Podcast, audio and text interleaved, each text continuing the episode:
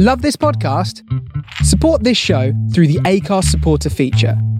It's up to you how much you give, and there's no regular commitment. Just hit the link in the show description to support now.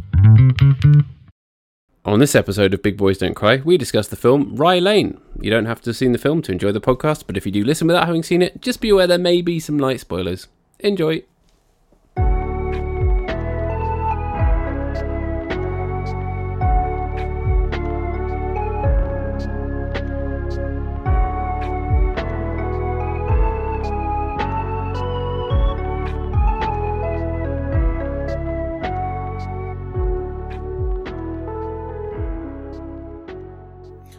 Hello there. Welcome to the place where you can be yourself. you know what that is, right? Uh, how are you today? Pokemon Concierge. Have you have you watched it all? Watched what? Sorry. Pokemon Concierge. Oh yes, yeah. No, I have now. It's great. I, I wish there was more episodes of it. I know. There's only like four short episodes. You can watch the whole thing in an hour. It's one of those things where like oh you're like there's episodes but you watch one and you're like well the next one's only 15 20 minutes so you might as well just carry on and then suddenly you've watched it all. The other show which falls into that category of course is Nathan Barley which there are like six 25 minute episodes that all kind of flow quite well together so if you sit down to watch one you know you're going to be watching the whole series.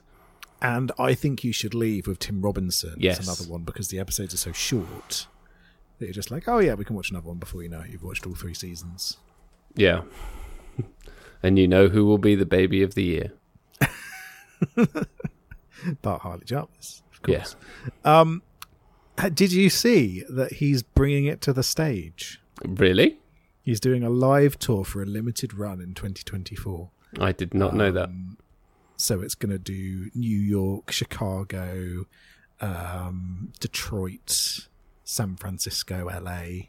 Um, I want British dates. Come on, Yeah. Bring it over to Britain. That's incredible, but I'm also wondering how they're going to do it.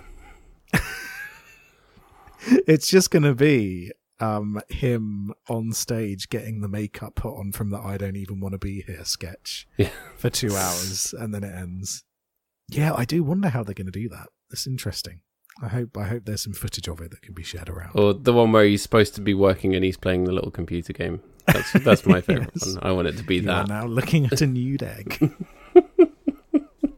Genuinely one of the funniest TV shows of all time, I think. Yeah. No, obviously the the top one is sloppy steaks. slop them up, boys. um, I don't know what my favourite one is. Um, it varies all the time. I do love the um the jazz man boyfriend sketch. I don't know if I've seen that one. I've Um, kind of dipped in and out of it, so I'm not an expert on it like you. I've seen the, the big yeah, ones. I I've think. watched it all so much. The most recent series has some real corkers. There's this great one where someone's on like a um, a romantic reality TV show, but they're clearly only there to keep going on the zip line into the pool. That's really funny. Like a big portion of the sketch is just Tim Robinson looking extremely serious as he's flying down on a zip line into a pool. Um, yeah, there's some there's some corkers. It's so consistently funny. Um, speaking of things that are consistently funny, Rye Lane is amazing. Can you can I say that? Yes, absolutely. I really, really enjoyed this. This was a total palate cleanser after having to watch Russell Crowe be a mid 2000s dickhead in last week's film for like almost twice the length of this film. Yeah. This I I might I might be saying something controversial here. This is the best rom com I can remember in a long time. Yeah, because you don't get I- new ones much these days, No. apart from the, the Netflix content churn ones, we've, which we've discussed many of those. But there hasn't been like a new British one like this for a really long time, has there?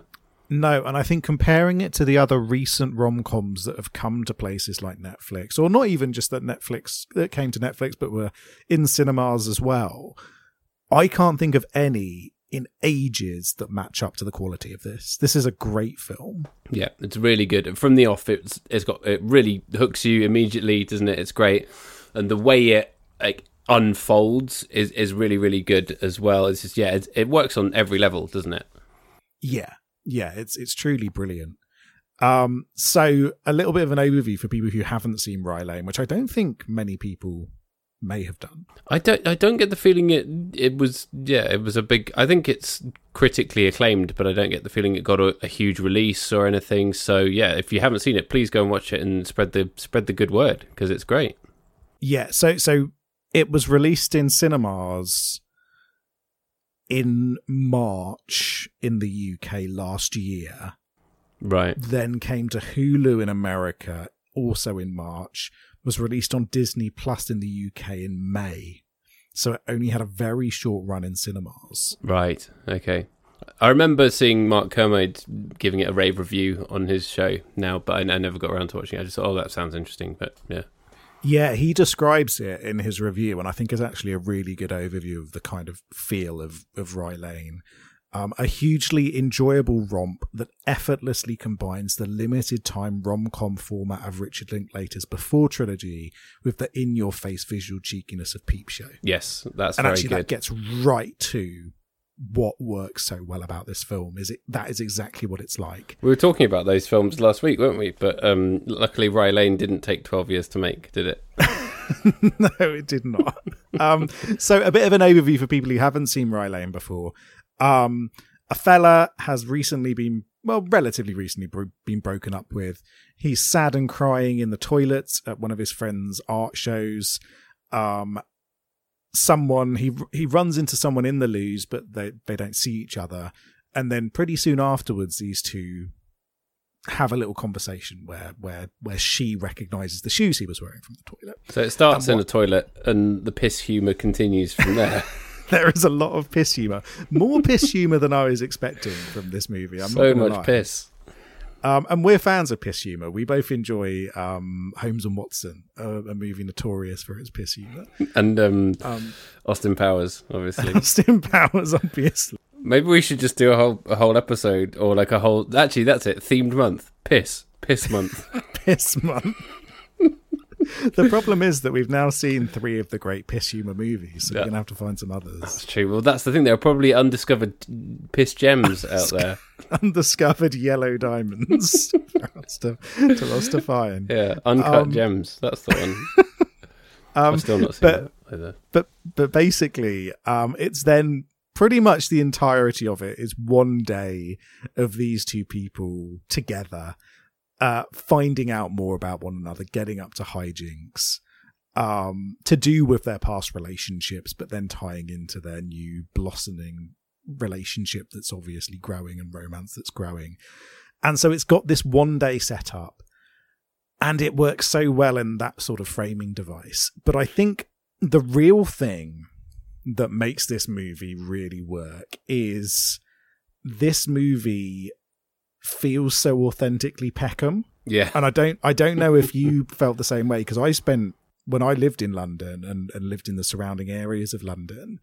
Um, we played loads of gigs in Peckham. We were always around Peckham Yeah. um, and down in Brixton as well. This film sort of flitters over there, and there's even a little note about New Cross on the back of a van. I'm like, oh, New Oh, Cross. like represent. He used to live there.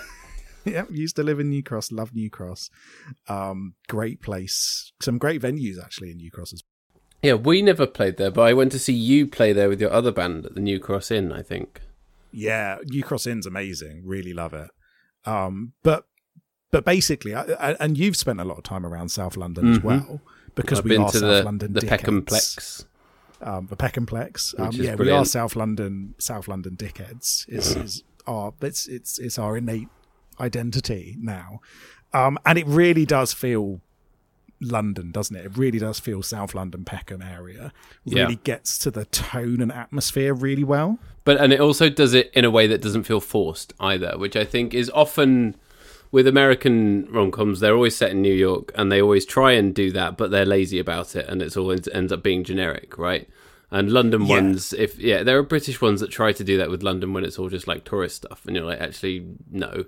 There, there's very much a generic template for that if you want to do that, but if you want to do a film like this, and bring that sense of place to it. Oh, it just it works so well, and it is brilliant. And again, without sort of throwing it in your face, it? It's not going, oh hey, look, we're walking past the Peckhamplex. We're in Peckham. There's the Peckhamplex. we're in Brixton. There's the Brixton windmill. You know, it's it's not it's not that. It's all the stuff No, is just there. no. But at the same time, the sense of place is very apparent. But it never lingers too long in one place either, which is, I think, a really, really. It's obviously it's extremely well written, extremely well directed, extremely well shot. It ticks all of the boxes. But the one thing that obviously we obviously we spot a lot in bad films is that scenes go on too long, and in this, every scene is the perfect length, and then they're into a kind of a new location. It's a new thing to make it feel fresh while still continuing the thread of the previous thing and making it feel like it's all flowing neatly in that sort of Richard Linklater way. Yeah, yeah, absolutely. I think the way that you could describe this movie is the anti Curtis rom com, where Love Richard- not actually. Richard Curtis is all about, I'm in London, look at London. Oh, London, London, London. And it feels like so inauthentic. I don't know whether it's just that he is only in the posh areas of London that's it. Kensington, Kensington, Chelsea, Chelsea, Chelsea. Notting Hill. Yeah. Notting Hill, apart from not really feeling very Notting Hill whatsoever, that movie. Um, We've talked about that, haven't we? we have talked about Notting Hill, I think.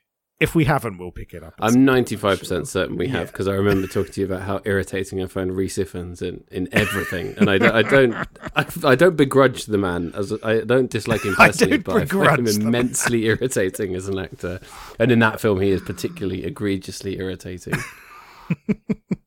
Um, you should watch the Spider-Man movie he's in, where he plays the lizard. He's in a Spider-Man movie. Yeah, one of the Andrew Garfield ones. That is weird. Um, he plays the lizard, Doctor Kurt Connor, as the lizard. Um, anyway, yeah, this is the anti Curtis. So, inauthentically London, like doesn't doesn't represent London in any possible way. You see that with Bridget Jones, um, Yeah. Notting Hill, everything. Um, also, all the scenes go on too long in a lot of his movies, and it feels quite meandering. Whereas this is just right, bish, bash, bosh, straight through all of these amazing little scenes. And like, I think what also really works well is the direction here in terms of the quick cuts within those scenes is so well done. Like, this movie is a tight one hour and 20 minutes long Yeah, and it's the perfect length. and it's the perfect length. It doesn't overstay its welcome whatsoever, and it gets so many amazing scenes into that time. Yeah, we we discussed Notting Hill over 200 episodes ago. Episode Oh 97, God. That's incredible. March That's 2019. Wow. That is amazing. Um gosh. Uh that feels like a lifetime ago. That was March that was before my first son was born. Even. Yeah. blimey. Incredible. Um, just three episodes later, we'd also talked about Under the Cherry Moon. You know what I think we should do is I think we should revisit that. Like, you keep saying we should revisit Under the Cherry Moon, and I do not want to revisit Under the Cherry Moon. or, or um, the Bridges of Madison County. It's going to be one of those two. The Redux. this is the year of the Redux. the year of the rehashing because there's not enough romantic movies to watch in the world that we have to start redoing. There's never any new ones. But what's interesting is that there is a Prince link between our conversation just then in the Under the Cherry Moon, of course, iconic Prince film. There is. I bet you, Um, Raine Allen Miller, who directed Rye Lane, I bet you she has seen Under the Cherry Moon, and I bet you, You she sh- loves it. we we should should find her to her. contact details and Yeah. ask her. And tell her that this is for a directorial debut. This is absolutely astounding. Like I don't know Oh, yeah. how you could top this. Really, it could could turn out to be a poison chalice because it's too good. Is she going to get given a Marvel movie to do next and just hate her life for the rest of her career? Or Star Wars. Yeah, Um, that's what, yeah. Star Wars in Peckham. That's that's the next the next one. Look, I would I would watch Peckham Star Wars. Yeah, goes to goes to the um, shop in Rye Lane Market, and it's just Yoda. He's just there. Like I'm trying to remember the name of the venue that we used to play in Peckham all the time. Not not with you, but with the other band. I don't mean, it think I probably ever doesn't- saw you in Peckham. Probably doesn't exist anymore, to be honest. Uh, Like so many venues have closed down since COVID. A lot Probably of them exist, don't. but yeah. Yeah, But yeah, but yeah, it's it's so nice to see somewhere like Peckham represented in in a rom com or in a in cinema in general, and Yeah. particularly given that like a lot of stuff around South London is just kind of hardship and deprivation in cinema. And it's just like that is not that's not representative of of the human beings who No. live in these places at all. It was nice to see, yeah, as to see it really brought to life in a very, very joyful way, without it glossing over anything either. I mean, I don't think there was any point where yeah. it was trying to show true grit, but that wasn't the No. point of it, was it? But at the same time, as you say, it's it's not the the Richard Curtis like everyone in London is white and posh and rich, like No, it's just showcasing. It feels like it showcases life, and I think you know what more can you ask from a rom com than a movie that that showcases life in in its different forms. yeah. Um, it's yeah, loved loved this film, loved this film. It's really good, and it's Um, it feels contemporary without being exhausting. Do you know what I mean by that? Do you know, and I, I think the the sort of odd comparison I'm going to make that won't make a lot of sense, but that makes sense to me is that I recently saw a trailer for the new Mean Girls, and it made me feel sick. Like it genuinely made me have like motion sickness just looking at it. Have you seen? Have you seen it? I've not seen it. No. It's like What what what they've disturbed you about this? They've trailer? taken they they obviously the original film is is a masterpiece. that Then became a stage musical, and they've sort of taken that and they've now made that a new film, as, as I understand it.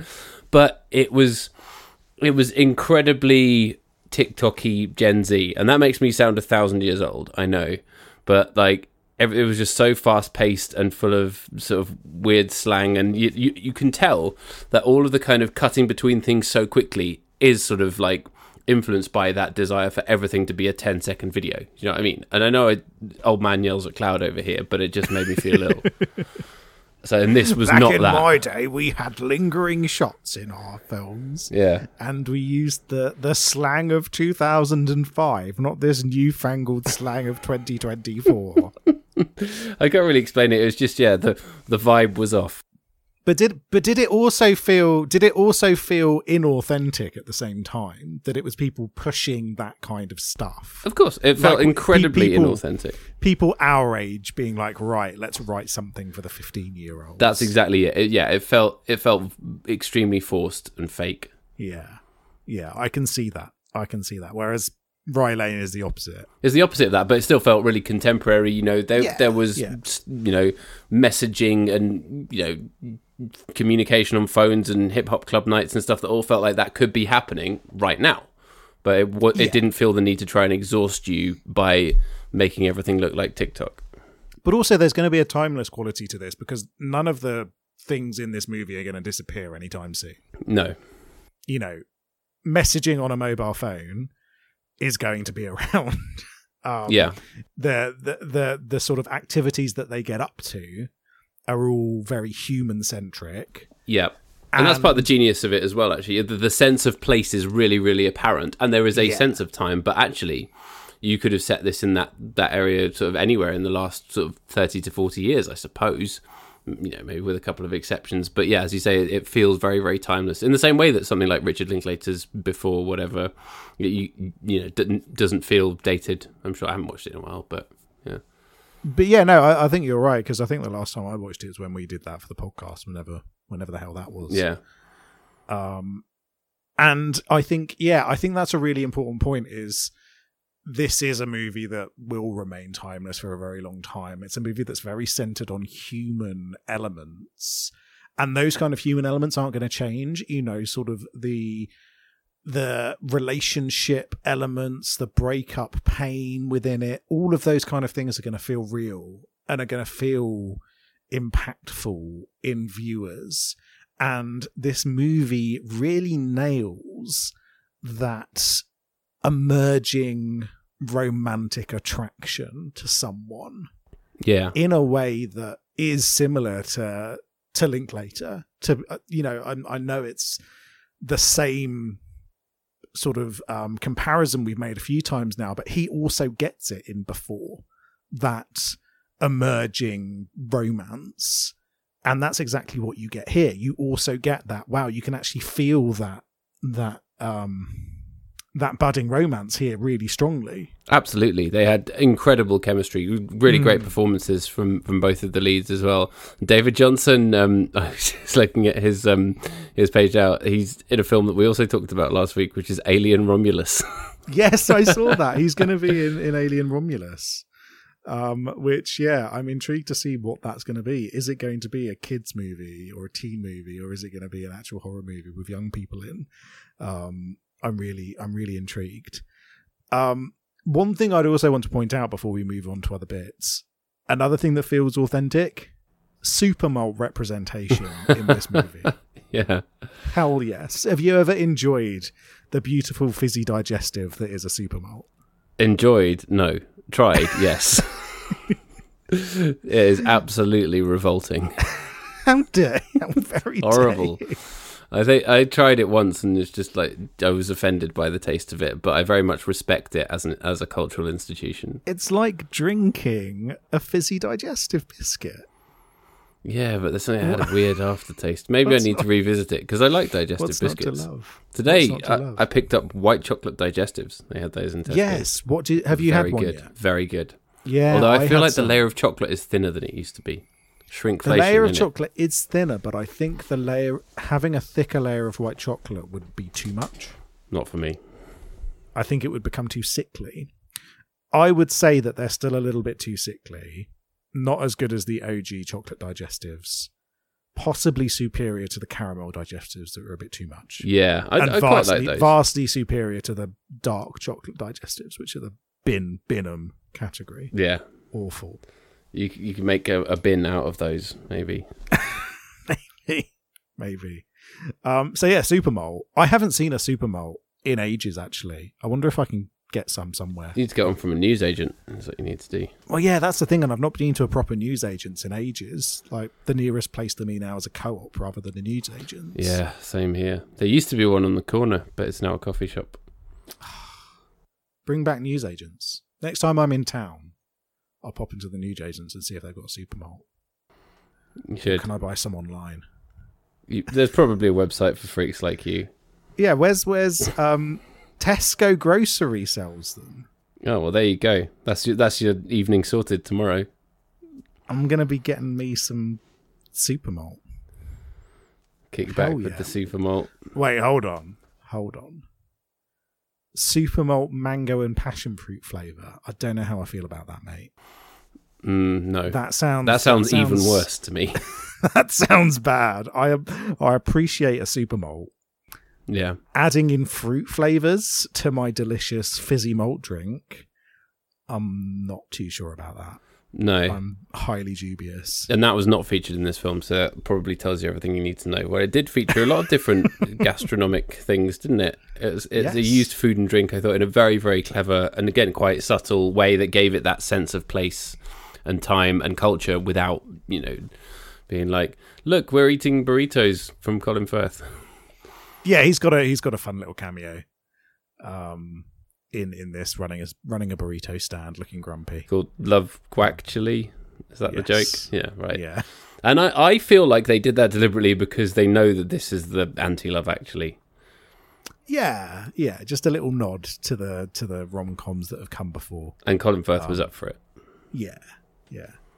Um, I think what else is really great about this movie is it's really sharp, really quick, but also the direction that they take is very fun as well. So it's actually really visually pleasing. Mm. You've got lots of fisheye lens stuff going on, which is a really cool touch. Um, where it has that central focus on their characters, but there's that you know the warping around them. Um, But it never becomes little- obnoxious or overwhelming. No, no, it's always done really smartly, rather than it being like um, the terrible example is Battlefield Earth, and it's the constant Dutch angles all the way through the movie. Dutch angle, Dutch angle, Dutch. Angle. I've angle. never seen it. Have you not? No. It's an experience. Um, but here, yeah, they Dutch use ovens. it. All the way through the movie, Dutch ovens. no, that would be a different film. That's my You've film. just taken you've taken the tone so low now. God, we're talking about a film that's obsessed with piss. Would you say it's obsessed with piss? No, no, but there's a How lot many- of unexpected there's- piss and bum humor. three there's three piss piss scenes you've got the piss in the toilet then you've got then you've got the the school flashback piss Yeah, and there is another piss isn't there there's a there's a later piss there's, there's definitely a lot of piss. Yeah. I wrote it down, but I can't remember now. And yeah, there, there's bum bum humor. Bum isn't there? humor as well. Yeah. Um yeah, no, it's it's a good one. It's a good one. Um but yeah, the the the the direction that they use is very sparing and very clever. Doesn't overuse those kind of flashy flourishes, but just uses them in spaces to be like, oh yes, that's cool. This is cool. Um the other thing that they have a lot of flourishes around is these almost little fantasy elements here and there that pop up. So when they're talking about their experiences, such as him being in the cinema or her talking about the uh, the fictional version of the breakup that she tells him, um, that all takes place on a stage, and the audience is is entirely Yeah, um, I've forgotten the character names, uh, entirely Dom. Yeah. and and those little moments like oh yeah this is really clever it's really fun it's a really fun film and that was so nice to watch And again, so many films just get lost in that kind of thing. If I, and I think a lot of filmmakers think if you're going to do something like that, that then has to become the focus of the film, or you have to do it over and over, or it has to like go on forever. And actually, this film just sort of deployed that in a really neat way, didn't it? yes yeah absolutely um yeah and you're right some directors they really like to just focus center on that kind of thing Yeah, this isn't. If this was a Yorgos Lanthimos film, it would be that over and over again, wouldn't it? yeah i mean i love i love old old yorgo Yeah. You gonna go? Um, you go see the new one? Oh, it's hard to get to the cinema, but well apparently the baby cinema at our local cinema is showing it so well, there you go. Poor Poor Things is the movie that they're showing for baby cinema. Um, so I do. Let me see if it's still on. The problem is that we're now in the fussy six week era. Yeah, I can edit this out. I didn't know if you wanted to talk about the fact that you're now able to say as a father, father. like As a like I am. Like I've been I've been saying that for a long time, so now it's not just me anymore. now both of us, we're going to change the name of the show to As a Father. Well, I do genuinely think that we should do a, a spin off show and we should alternate called As a Father, where we talk about we talk about things for kids, movies for kids instead, and how much we like them or hate them. Oh, and then we could we can watch stuff like Paw Patrol and talk about how fascist it is and stuff like that. We can, we Oh, can really actually, dig into it. propaganda. Thank you very much. Yeah. Um, I'm so tired of that. Uh, did you know that Brooklyn Nine Nine is propaganda? Oh, Did you yeah. know that Columbo is propaganda? I don't care. Genuinely, Columbo is for kids. Columbo is for kids. I watched, I watched Columbo as kids. Yeah. Um, yeah, let me have a look and see if my local cinema is is still doing it. Um, You know, let, let's take a. This is the commercial break. Let's see what both of our local cinemas are showing at Baby Cinema. this ad break brought to you by um brought, brought to you by uh baby cinema at your local What do you buy Baby Cinema? Toddler Time. Oh, here we go. Oh, that's not Baby Cinema though. That's different. I guess that I've got one of those. What are they showing at Toddler Time? Only three fifty. Hey Duggee. No, Hey Duggee's another one that we don't do. you don't do hey Duggee? No. how come is that also propaganda No, no. I just hate the animation style and I find it very basic. oh i Again, think this it's is- quite shallow This is an advert for our other show. it's it's not quite as bad as Peppa Pig in terms of the animation being sort of overly simplistic, um, in a way that people think is like simple good, like um, deceptively simple as the way they always say it in comic books, which is bullshit, obviously. But like, do you know what I mean? Like, it's not quite as horrid as Peppa Pig, but I'm not a fan of the. Uh, so what you're saying is you're not going to be going to see peppa's cinema party which is in cinemas now this ad break brought to you by peppa's cinema party Toddler time. Wallace and Gromit, a close shave. Yes, we could do that. Absolutely. Okay, but where's baby? Where's baby cinema? I'm look. I'm still looking for baby. so is cinema. hey duggee what is the plot of hey duggee I don't know. It's uh, he's like a dog who's also a scout leader, and there's a whole like sort of dog scouting thing. I don't know. I've just I've tried to watch a few Hey- seconds. Of it. You know when you just see a few seconds of it, and you just know that is just horrible, irritating nonsense. But also, it's very popular, or it was a few years ago. I don't think it. I think since Bluey came along, Hey Duggee's been forgotten about. But before Bluey, so maybe about like four years ago, Hey Duggee was massive. Four or five years ago. Uh, just so you know, in fact, because Hey Duggee is about a scout troop and a scout leader, it's actually upholding the fascist structural norms of our society. Yeah. And you should therefore avoid it. Thanks, Keir. it's the, it's the same voice. The, the thing is that that's just Keir Starmer's voice. The voice that I naturally use to mock things is Keir Starmer's voice. Yeah. Let me be clear Bluey is a good television show. Okay, I finally found the baby cinema page. They're showing. Oh, they're showing Mean Girls. well, there we go. You Oh. can go and see mean. Girls. Vomit with rage. Bob Marley, One Love. Oh, and Dune Part Two, from Friday the first of March. Okay. Oh, Two hours forty-seven minutes. The baby's gonna definitely sit. sit I was gonna say my baby. My baby is not gonna is not gonna sit through that. Oh man, I've also just looked at Sainsbury's and there's zero results for Supermalt. Oh, it's a sad day for you. Gutted. I'm gonna have to make a pilgrimage up into town. No baby just check screenings. out- check out all the corner shops. Yeah, the baby screenings clearly it says that they happen on Monday late afternoons, which obviously isn't going Oh. to work for me anyway. See, our one does it at eleven thirty, so it's before all the riffraff come in the cinema. They let the they let the parents in first and give them free coffee. There we go. that was how we There saw go. Guy Ritchie's Aladdin and Frozen Two. I thought you were going to say The Gentleman. Then it's like, oh, that's a fun movie for babies. No, I watched The Gentleman. I enjoyed it. In fact, it was fun. I will never watch it. It's got cheeky gangster boys being cheeky. It's got Charlie Hunnam being a cheeky little gangster man, like he always is. King Arthur. Is he in the King Arthur I one? He's yeah he's he's King Arthur in King Arthur. That's the only other Guy Ritchie film I'm willing to watch because it's about something I like. Did you see it in the end? The King No, I never watched it in the end. It's quite fun. We'll get we'll get round to it, won't we? Um, yeah, I like um, I like that King Arthur movie.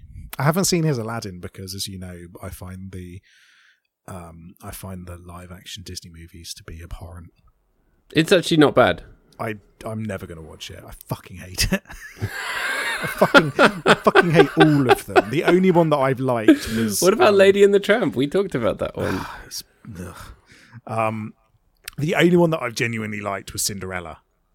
Which is the only one that I don't like. Yeah, because you're It's the only one that's boring. It goes on cuck. forever.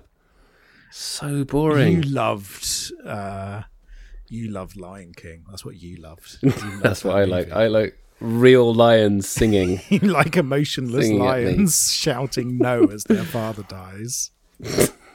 no, that one was awful. Fucking hated it. Um, That was terrible. I, I'll put a link to our episode, our episode about that in the show notes because that was a wild ride. yeah, yeah. You made me watch it. You're gonna make me watch others. I'm sure. Yeah, definitely. Um, we, but we haven't talked about the Beauty and the Beast, which I think you don't like, even though it has Luke Evans as Gaston, which is I like the thought- performance of the century. I thought we had watched Beauty and the Beast. Have we not? we haven't done an episode on it. We've just we talked about Cinderella. it so much. We've just and talked about it a lot. I hate it. Which I do. I hate that film as much as I like. Obviously, it's got Dan Stevens in as well, who I love. Who is the man But he's wasted. or the Beast? He's wasted in it as the Beast. Um.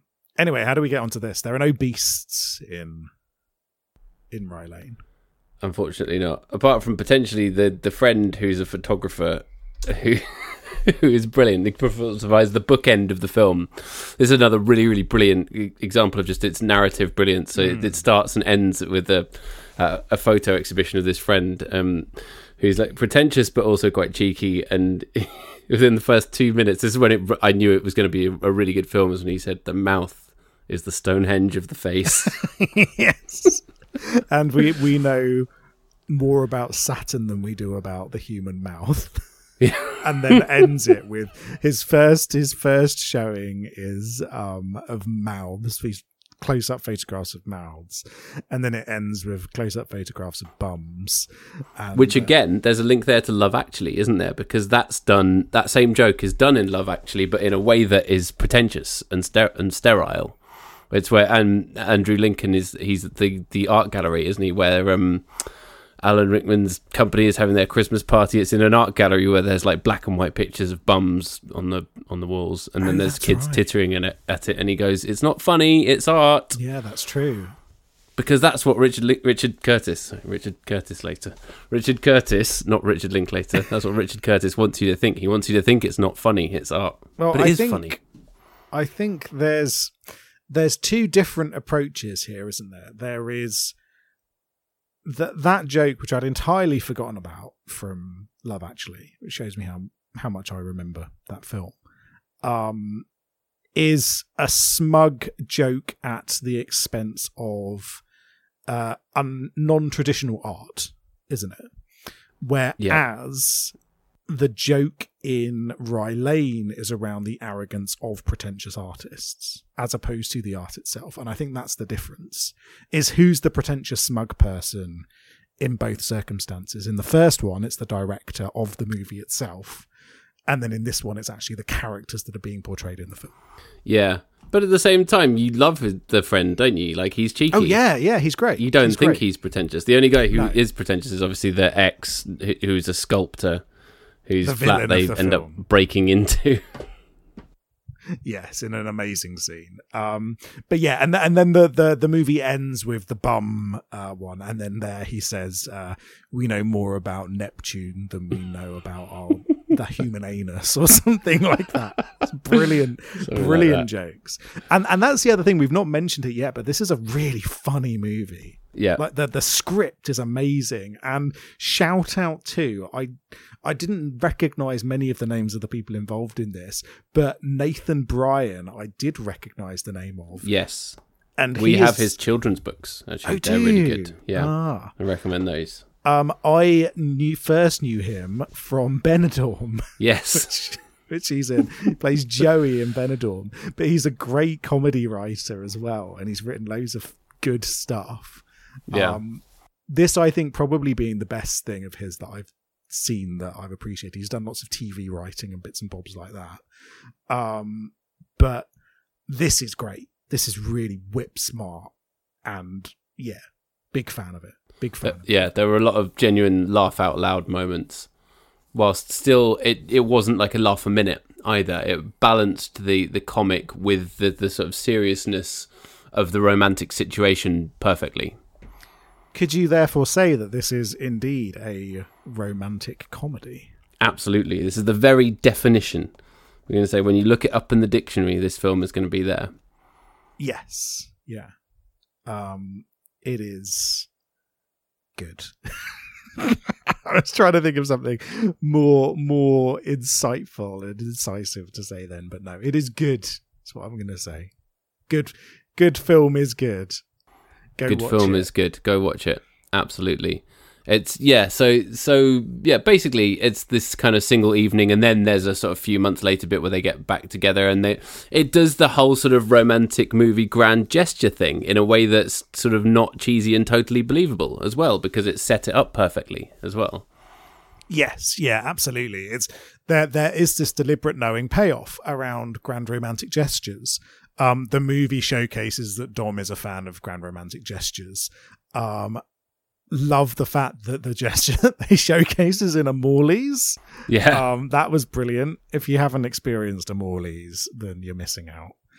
Um, but uh, but yeah, and then Yaz later on in the movie, um, at the end in the grand finale, does her own big romantic gesture, and it's very sweet and very cleverly done, um, in a knowing way without being an overly smart way. yeah. Um, I will say though, a little bit of criticism. The argument that splits them up at the end of the day feels a bit inauthentic and unrealistic. Yeah, and that's always the very hardest part of writing romantic comedy, Yeah. isn't it? I don't know that I could have come up with something better, but that's the point often when we talk about romantic comedies where we go, that felt manufactured. Yeah, I think even if it had just become awkward after that point because of the fact that she lied, and then that kind of dissipated the budding romance and they went their separate ways. Yeah. That's how it always is, isn't it? It's like, oh, you lied to me. That's always the thing. And it doesn't matter what the lie is. It's just like, that's the easy fix for that plot. Yeah, and, problem, and that's the it? prob. That was the problem. Is that that's the easy fix here. And yeah, you could have a reaction to being lied to, but the fact that it goes to such an extreme length, uh, extreme, uh, end result so quickly feels quite inauthentic for these two characters because they're both very empathetic people. Yeah. And suddenly there's this callousness on show, which maybe feels a little bit forced. And that that's the one thing that I'd say felt a little bit out of place.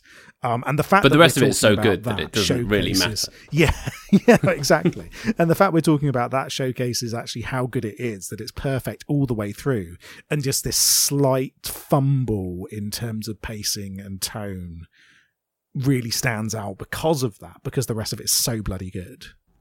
But what what comes before it though is important because basically, yeah, they they sort of they meet each other at this exhibition, and then the rest of their days they get entwined with each other's things that they're doing exes, and then they decide that they're going to break into her ex's flat to steal back her copy of a Tribe Called Quest's Low End Theory, Which is um, one on of the vinyl, greatest albums of all time. which is great. Can Yeah, so that that was a nice thread running through Yeah. it as well. Um, she wants to get it back, and then the, the so it goes from sort of having fun together to like breaking and entering. So you, you have to sort of be okay with the criminal aspect of it, and then you realize that that's actually the driver of the the um, and then they, they get caught obviously, and then that becomes actually a very very awkward and quite hard to watch situation, and that being the driver of them then breaking up, that actually kind of almost works on its own, doesn't it? But you still need that that sort of you lied to me element, I suppose. Yeah, and I think that's the problem. Is I don't think we necessarily needed. I think show don't tell could have worked quite well there. That actually the fact that there was that lie, and the fact that it's taken away her confidence, could have been enough for it to then be okay. The awkwardness is quite strong here. It feels like the day's been spoiled, and they go their separate ways after that. Yeah, Um, and then there could have then been, and maybe you would have shifted the ending a little bit because it didn't need a big apology romantic gesture, but instead, and and Dom says it himself. You know, we we need to be in better spaces than we are we were then.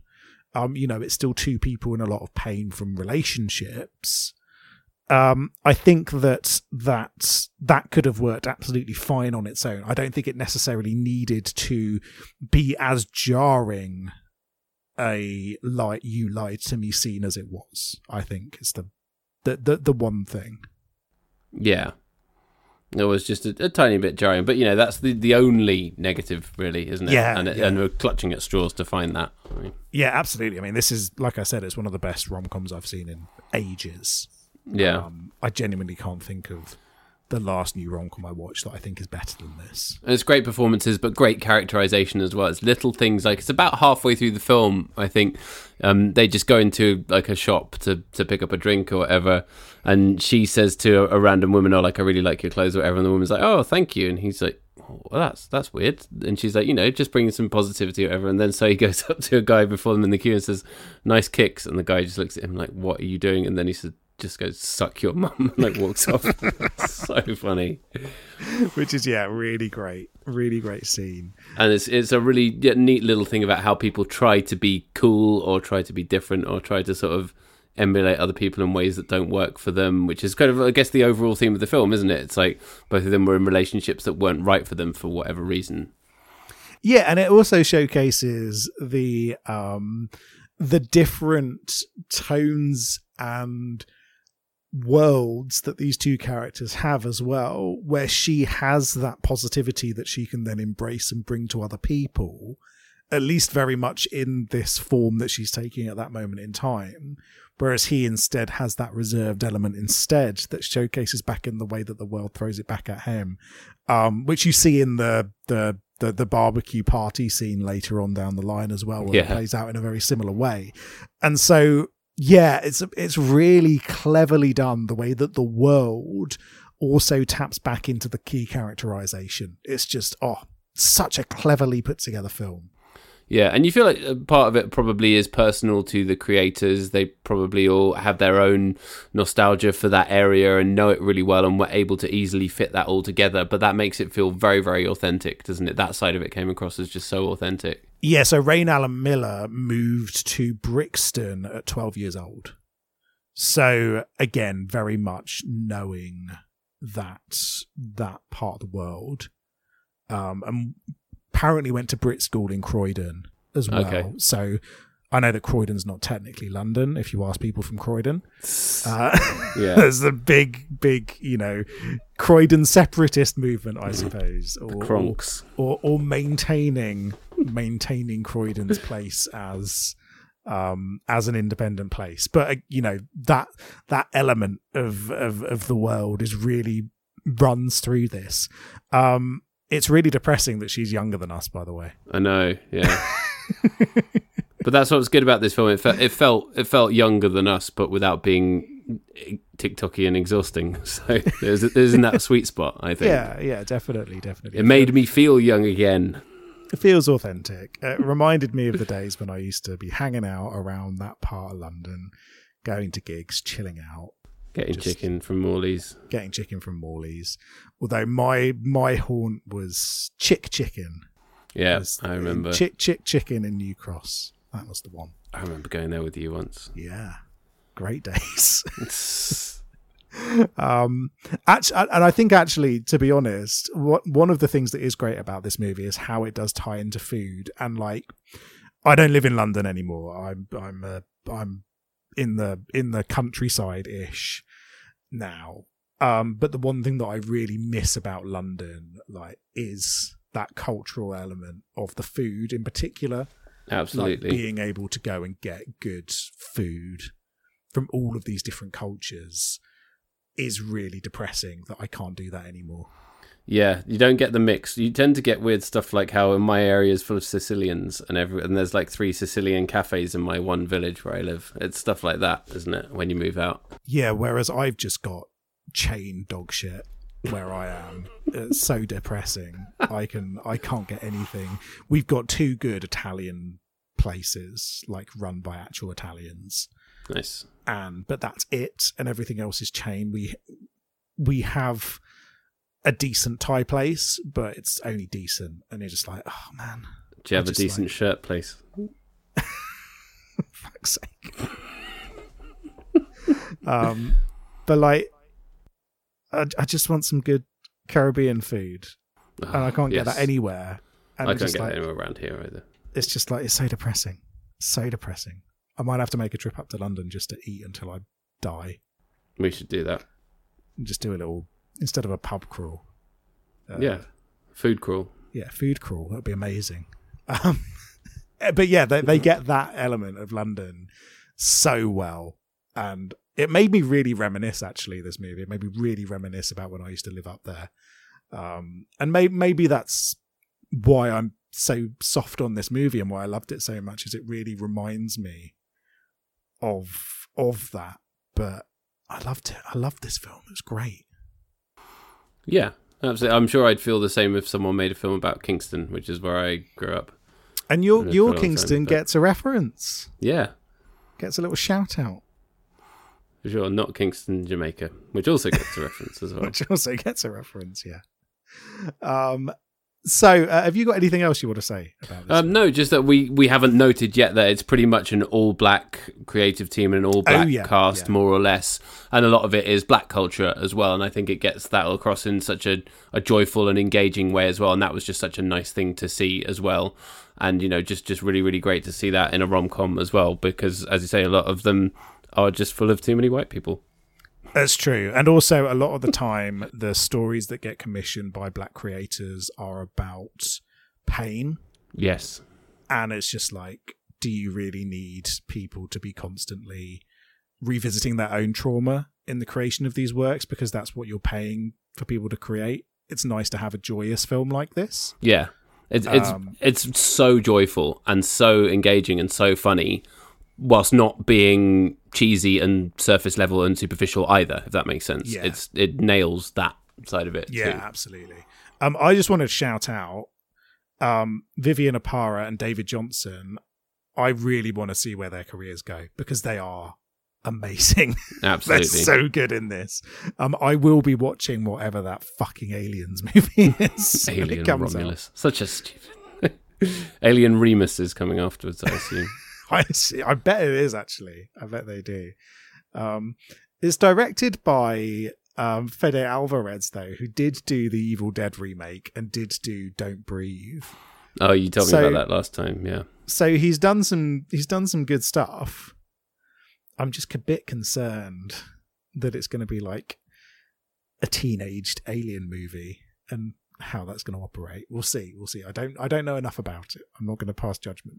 Um but yeah, Vivian Oparah as well. Brilliant. Amazing.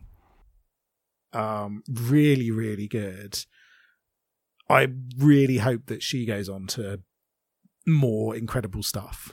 Yeah, it's and it's really great to see young actors do something this good because you're like you know they've got Yeah. these whole exciting Yeah. careers ahead of them.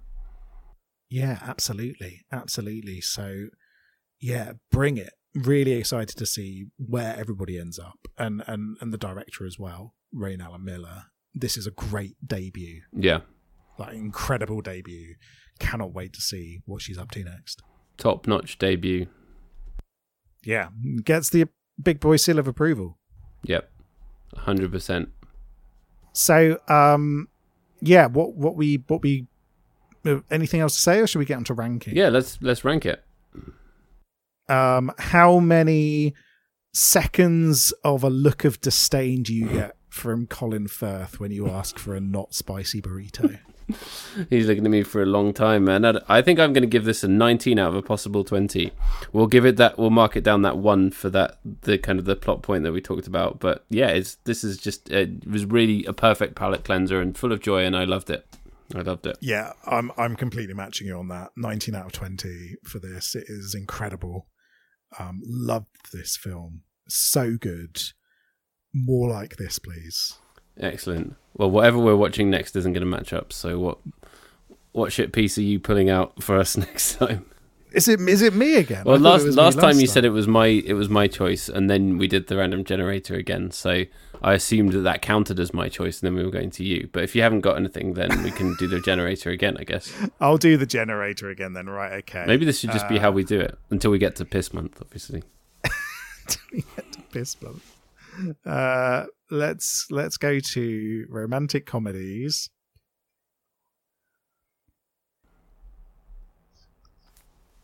Piss is the main threat. Okay. right. Give me a number between one and four, Four, and give me a number between one and eleven. three. We are watching What Happens in Vegas. We've got some Ashton Kutcher Oh, content no. coming your way. Two strangers who drunkenly got married in Vegas fight over a huge jackpot after having their annulment denied by a judge. Wait, have I seen this? This is Ashton Kutcher and Cameron Diaz. No, I haven't seen this. This just feels very similar to a lot of films that I have seen. you know what I mean? You've got you've got underneath Well, this is older than I thought. underneath if you click on what happens in Vegas, you, you just see a million movies with exactly the same poster. Yeah. His Um, face looks really big on this poster. It's weird. Oh, they don't call him Ashton Big Face Kutcher for nothing. I'm gonna say, not a man who you think of as having a big face, but maybe he does. Maybe he's he's a deceptively large faced man. yeah. I mean, he did have to play Stephen Jobs, who is a man who also had a big face. Yeah, that's why they cast him. Yeah. Him and Michael Fassbender. Michael Facebender. Face larger. um, This is bad. This is bad oh, chat. Dear.